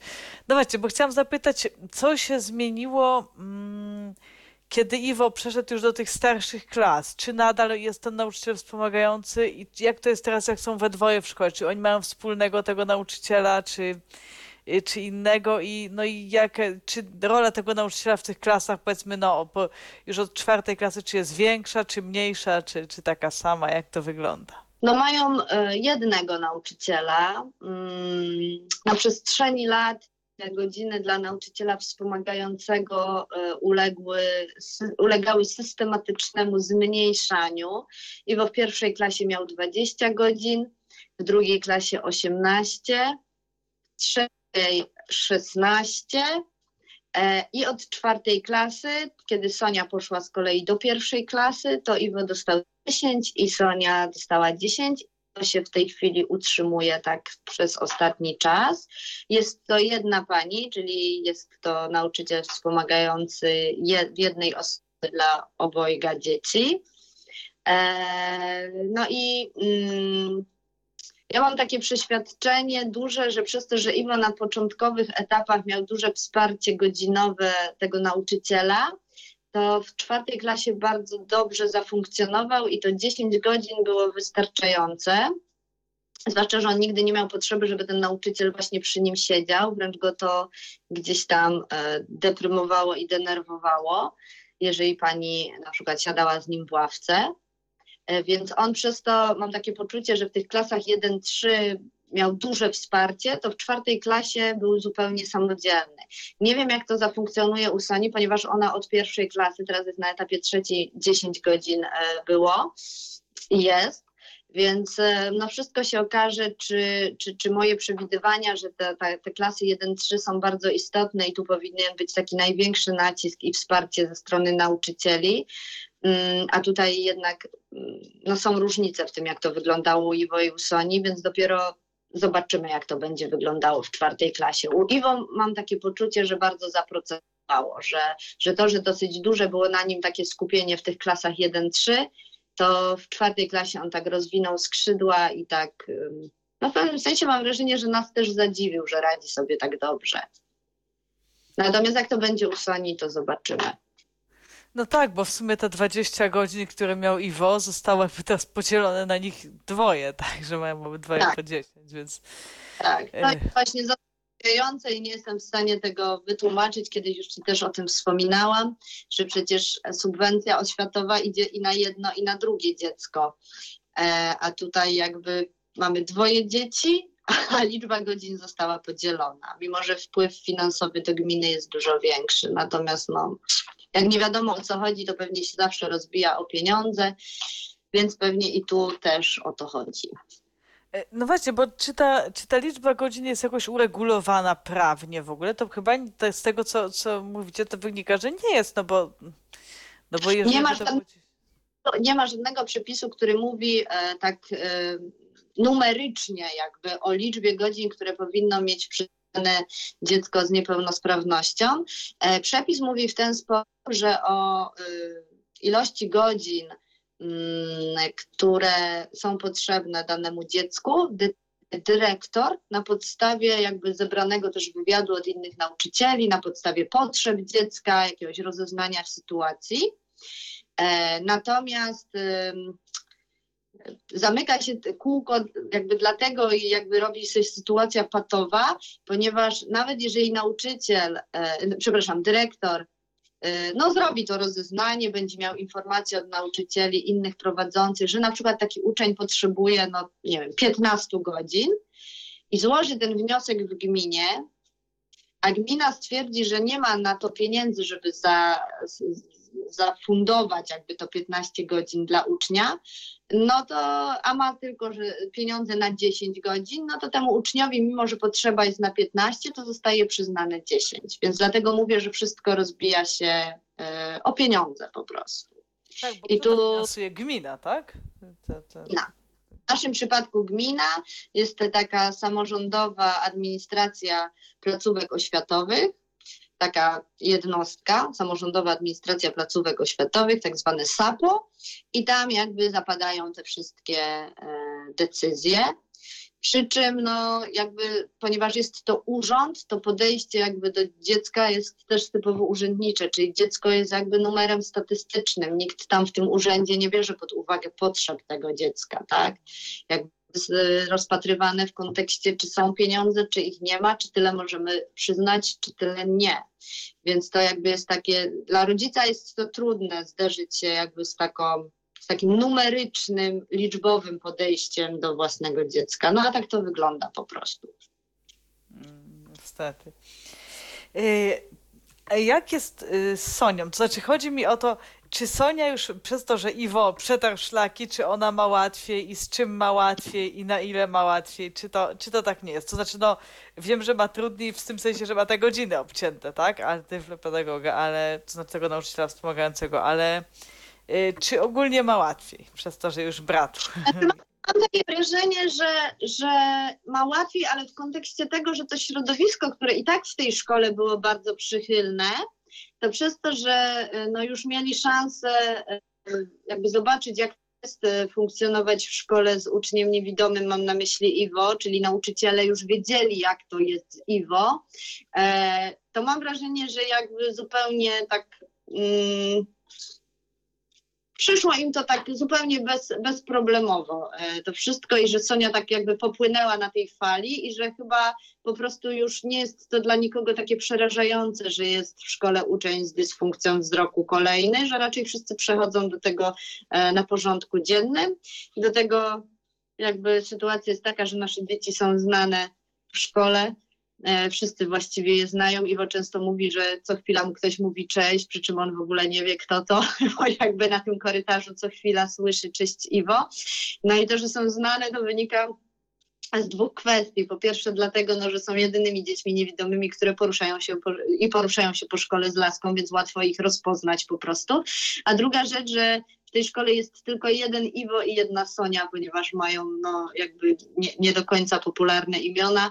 W związku z tym, jeżeli e, padają te imiona, to wiadomo od razu e, o kogo chodzi. Natomiast jakby konkludując i odpowiadając na Twoje pytanie, myślę, że Sonia ma łatwiej, ponieważ jakby temat jest już znany i nikogo nie przeraża. No i pewnie brat wspiera też, pewnie się wspierają jako rodzeństwo. Tak myślę. Jak się kłócą, to się wspierają. No tak, A, no tak, tak, to standard.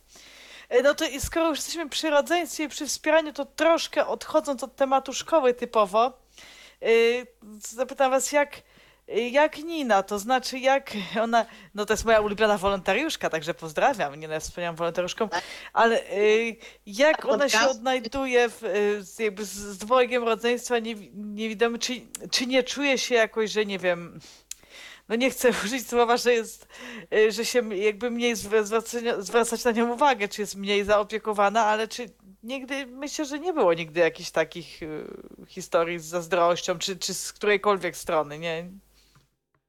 Nigdy, nigdy nie zauważyliśmy, przynajmniej do tej pory, żeby w jakimś sensie, nie wiem, miała do nas pretensje albo czuła się pokrzywdzona, mniej zaopiekowana, z mniejszym czasem. Raczej ja tak jakby bardzo czuwam nad tym, żeby e, każde z dzieci miało swoją przestrzeń i miało też ten czas e, nas, ten nasz czas dla siebie, o może tak, że nie zawsze jakby w całą piątką. E, nigdy, myślę, że zupełnie jest to dla niej naturalne, natomiast ja na pewnym etapie miałam taką obawę, że ona może właśnie czuć się pokrzywdzona w jakimś sensie i dlatego Nina poszła do szkoły mm, do Poznania, nie tutaj do Owisk, bo chcieliśmy jej dać taką czystą kartę, żeby mogła sobie zbudować zupełnie swoje środowisko bez żadnych e, takich mm, ciałości lub tego, że ktoś będzie sobie wyobrażał coś, bo poznał jej rodzeństwo. E, I myślę, że to były takie zupełnie zbędne wtedy moje myśli, natomiast widocznie miałam po prostu taki moment i taką potrzebę, żeby gdzieś tam to sprawdzić. I Nina przez 7 lat chodziła do szkoły do Poznania, łącznie z zerówką. Zerówka tam była w szkole. Natomiast przez różne też inne sytuacje e, przenieśliśmy Ninę od tego roku, od siódmej klasy, jest tutaj również w Owińskach.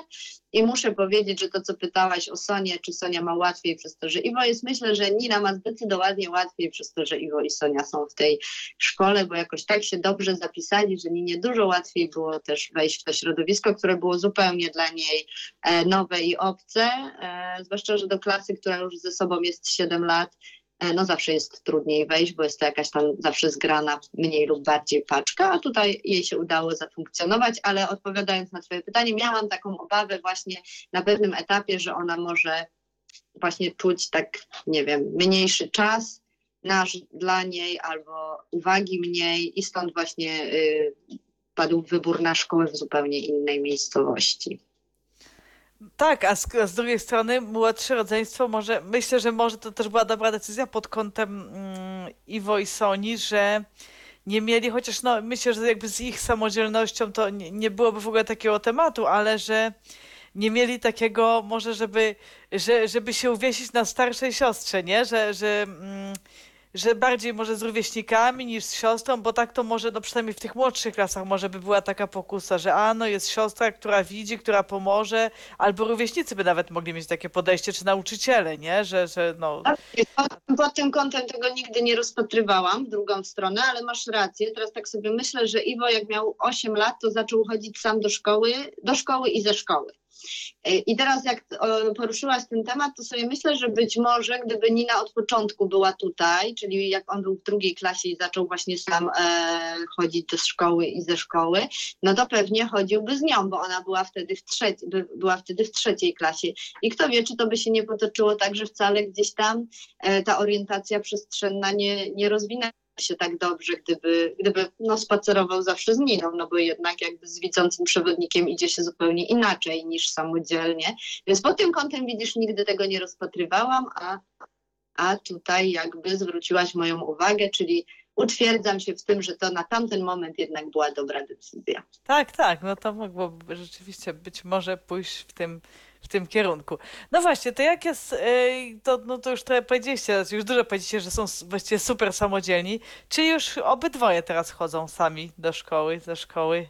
Czy jeszcze Sonia nie? Iwo, i Sonia zna tą drogę, potrafi ją pokonać bardzo dobrze, natomiast ona jakby ma tak taką troszeczkę mniejszą wiarę we własne siły, mam wrażenie. Jest tak, że nawet jeżeli idziesz za nią bardzo daleko, to ona tą trasę pokonuje. Natomiast jeżeli z nią nie idziesz, to jeszcze nie jest ten etap, myślę, taki bardziej psychologiczny, aniżeli umiejętności orientowania się na tej trasie. Bardziej jakby taki nie wiem, brak jeszcze przekonania o tym, że na pewno może to sama zrobić.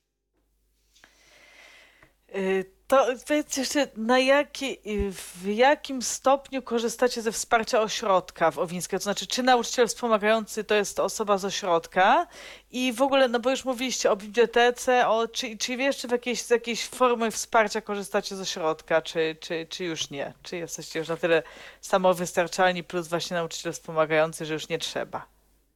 Znaczy, nasza współpraca e, z ośrodkiem zakończyła się na etapie e, momentu, kiedy Sonia poszła do pierwszej klasy, ponieważ wtedy kończy się e, wczesne wspomaganie dziecka. I nawet jeżeli teraz ośrodek oferuje jakieś dodatkowe zajęcia, chociażby pozalekcyjne, no to sytuacja jest taka, że nasze dzieci nie mają no tak mogę powiedzieć, że prawa, nawet nie, że możliwości, tylko nie mają prawa korzystać z tych zajęć. Czyli tylko biblioteka zostaje, tak? No, tak jest. Tak, tak, tak.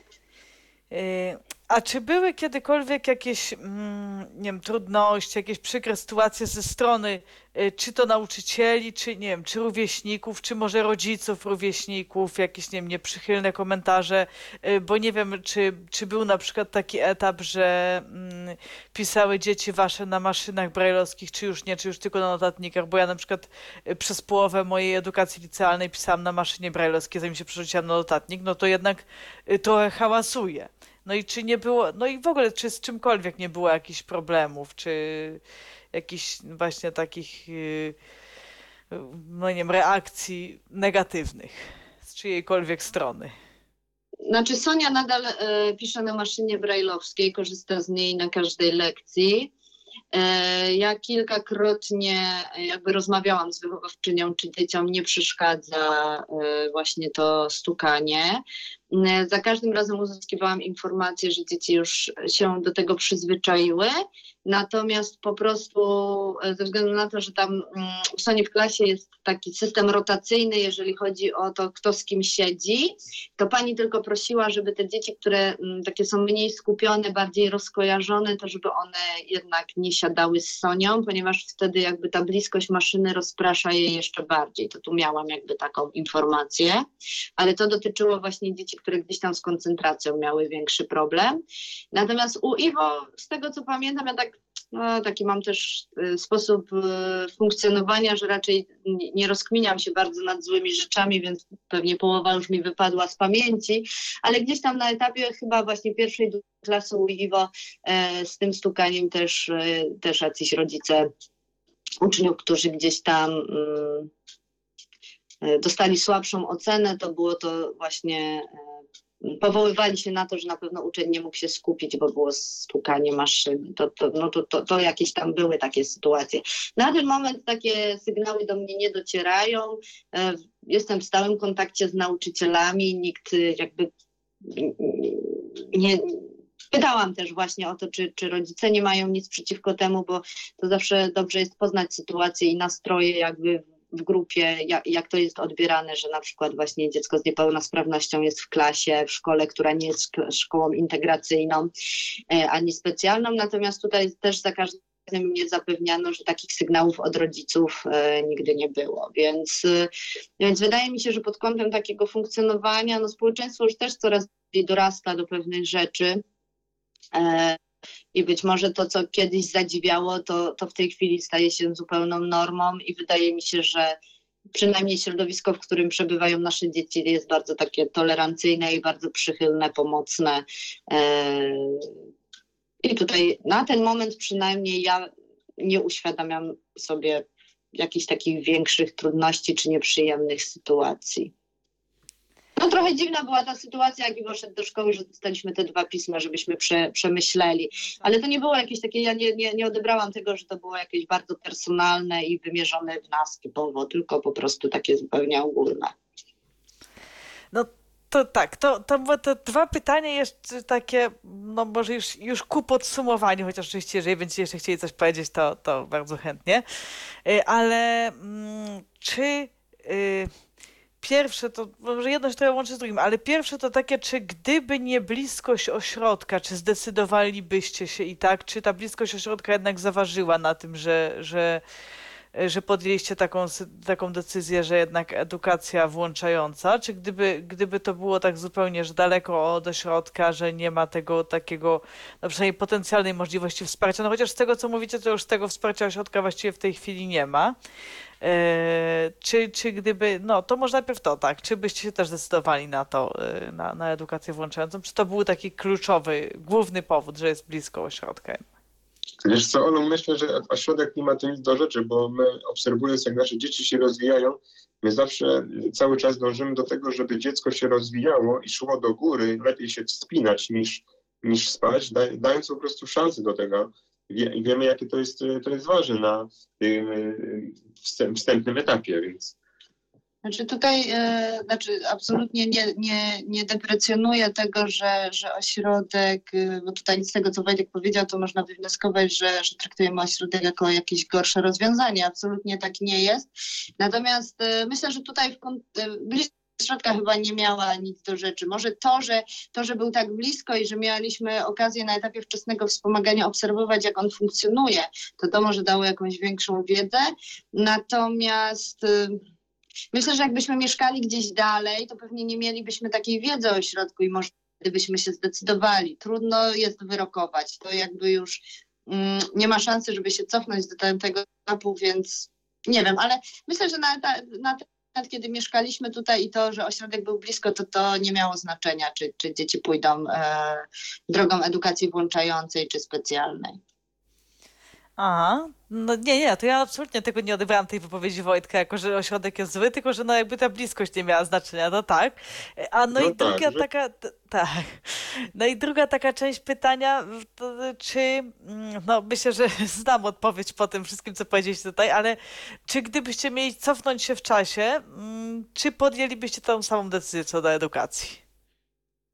Znaczy powiem szczerze, że ja mam różne rozkminy, zwłaszcza w momentach, kiedy gdzieś tam e, przychodzi trudniejszy materiał, e, a przyjdzie taki na przykład w przyszłym roku dla Iwo z fizyki i z chemii e, i czasem jak przychodzi trudniejszy materiał z matematyki, to miewam takie myśli, że może jakby jednak był w ośrodku, to szłoby to łatwiej, szybciej, sprawniej, że to nie jest tak, że tych dylematów człowiek nie ma, natomiast y, na ten moment myślę, że to była jedyna dobra i słuszna decyzja i nie ma co oglądać się za siebie.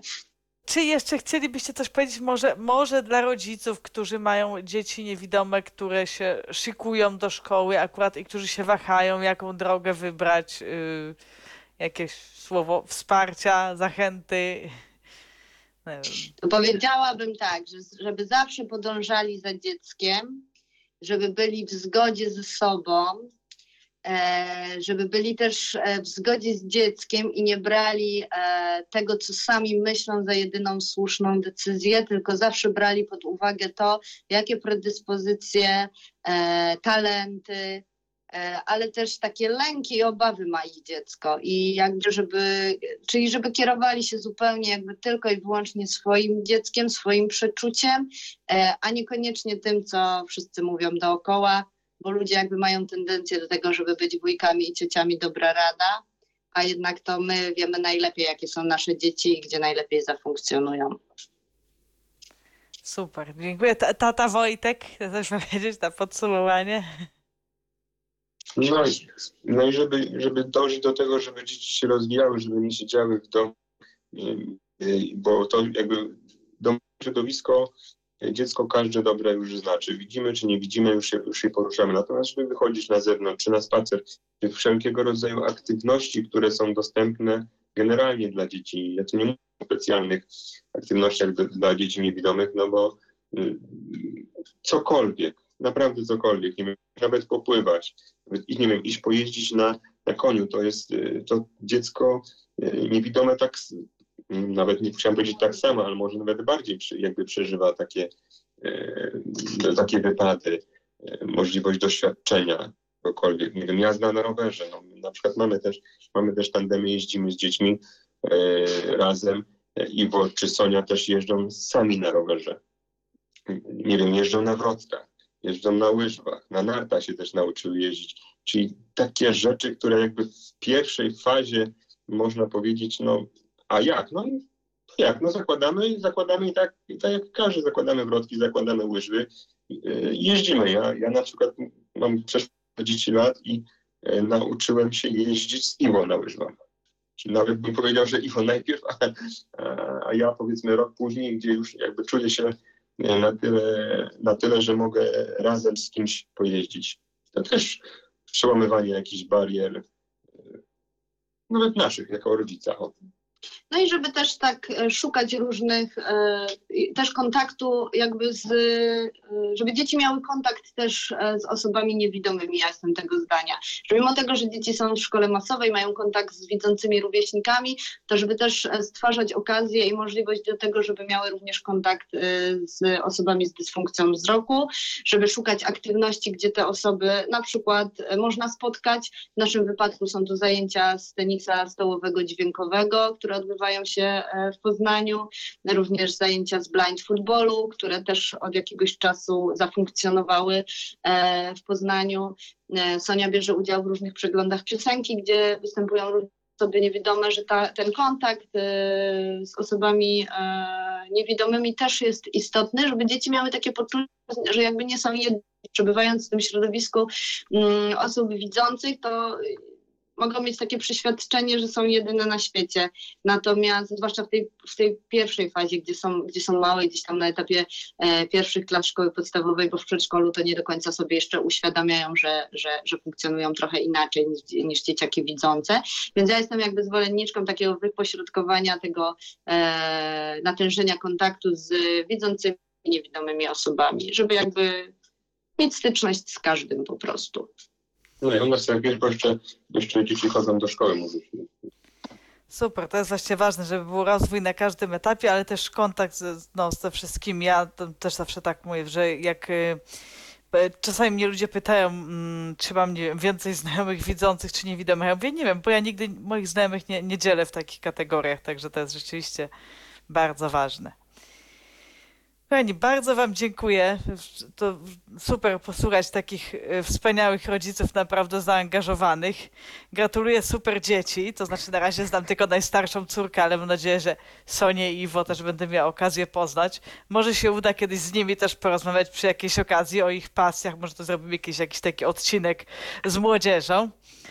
Bardzo, bardzo Wam dziękuję. Powodzenia, dużo sił, powodzenia w pracy. Marta, powodzenia na nowej drodze instruktorskiej. Dzięki, dzięki. No i oczywiście powodzenia w wychowywaniu super, super dzieci, pozdrowienia dla nich i, i wszystkiego dobrego, dużo sił, dużo cierpliwości i żadnych problemów na drodze edukacyjnej. Moimi gośćmi byli Marta i Wojciech Szczepanik, rodzice dwójki wspaniałych dzieci niewidomych, a w ogóle trójki wspaniałych dzieci i dzieci niewidomych uczących się w edukacji włączającej. Dziękuję bardzo. Dobrego wieczoru, spokojnej nocy. Aleksandra Bochusz, kłaniam się. Dziękujemy. Był to Tyflo Podcast. Pierwszy polski podcast dla niewidomych i słabowidzących. Program współfinansowany ze środków Państwowego Funduszu Rehabilitacji Osób Niepełnosprawnych.